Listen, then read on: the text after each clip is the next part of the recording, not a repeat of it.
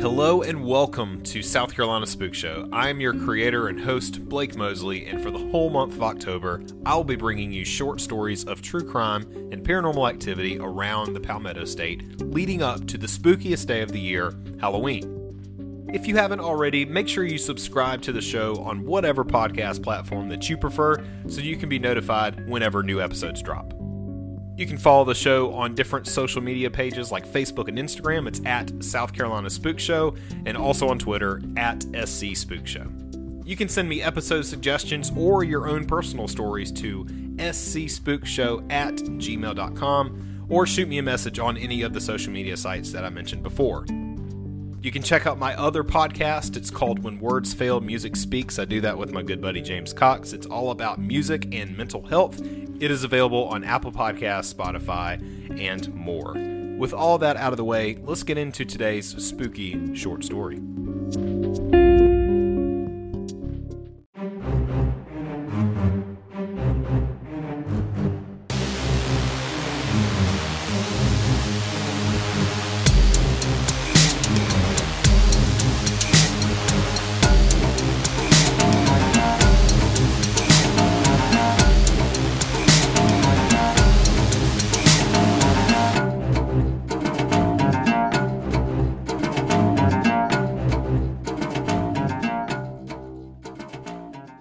Another day is here, and you're ready for it. What to wear? Check. Breakfast, lunch, and dinner? Check.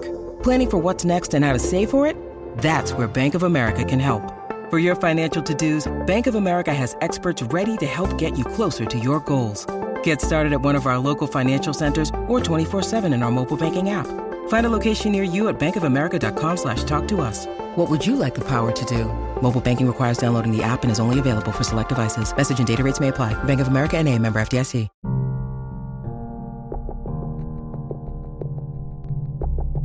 The following is a passage titled The Dock Street Theater, taken from the article Seven Spooky Charleston Ghost Stories to Get Those Goosebumps for sandlappertours.com. The Dock Street Theater started out as a hotel in the 1800s. At the time, it was christened the Planters Hotel owing to the mass exodus of the plantation planters who made their way into town for the annual horse racing season. In a sad turn of events, a young woman named Nettie ended up turning to prostitution after numerous failed attempts to make a decent living for herself.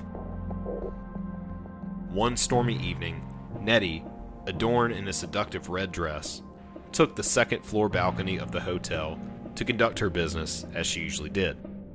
Legend has it that as she stood there, a bolt of lightning struck her dead.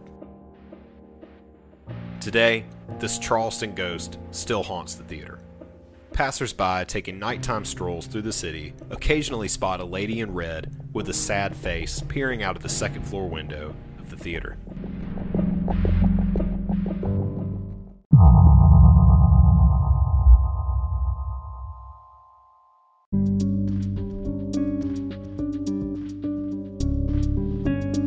Thank you for listening. Don't forget to subscribe to the show so you can be notified when these daily episodes drop, and I'll see you tomorrow. I'm your creator and host, Blake Mosley, and this is South Carolina Spook Show. Y'all stay spooky and have a happy Halloween.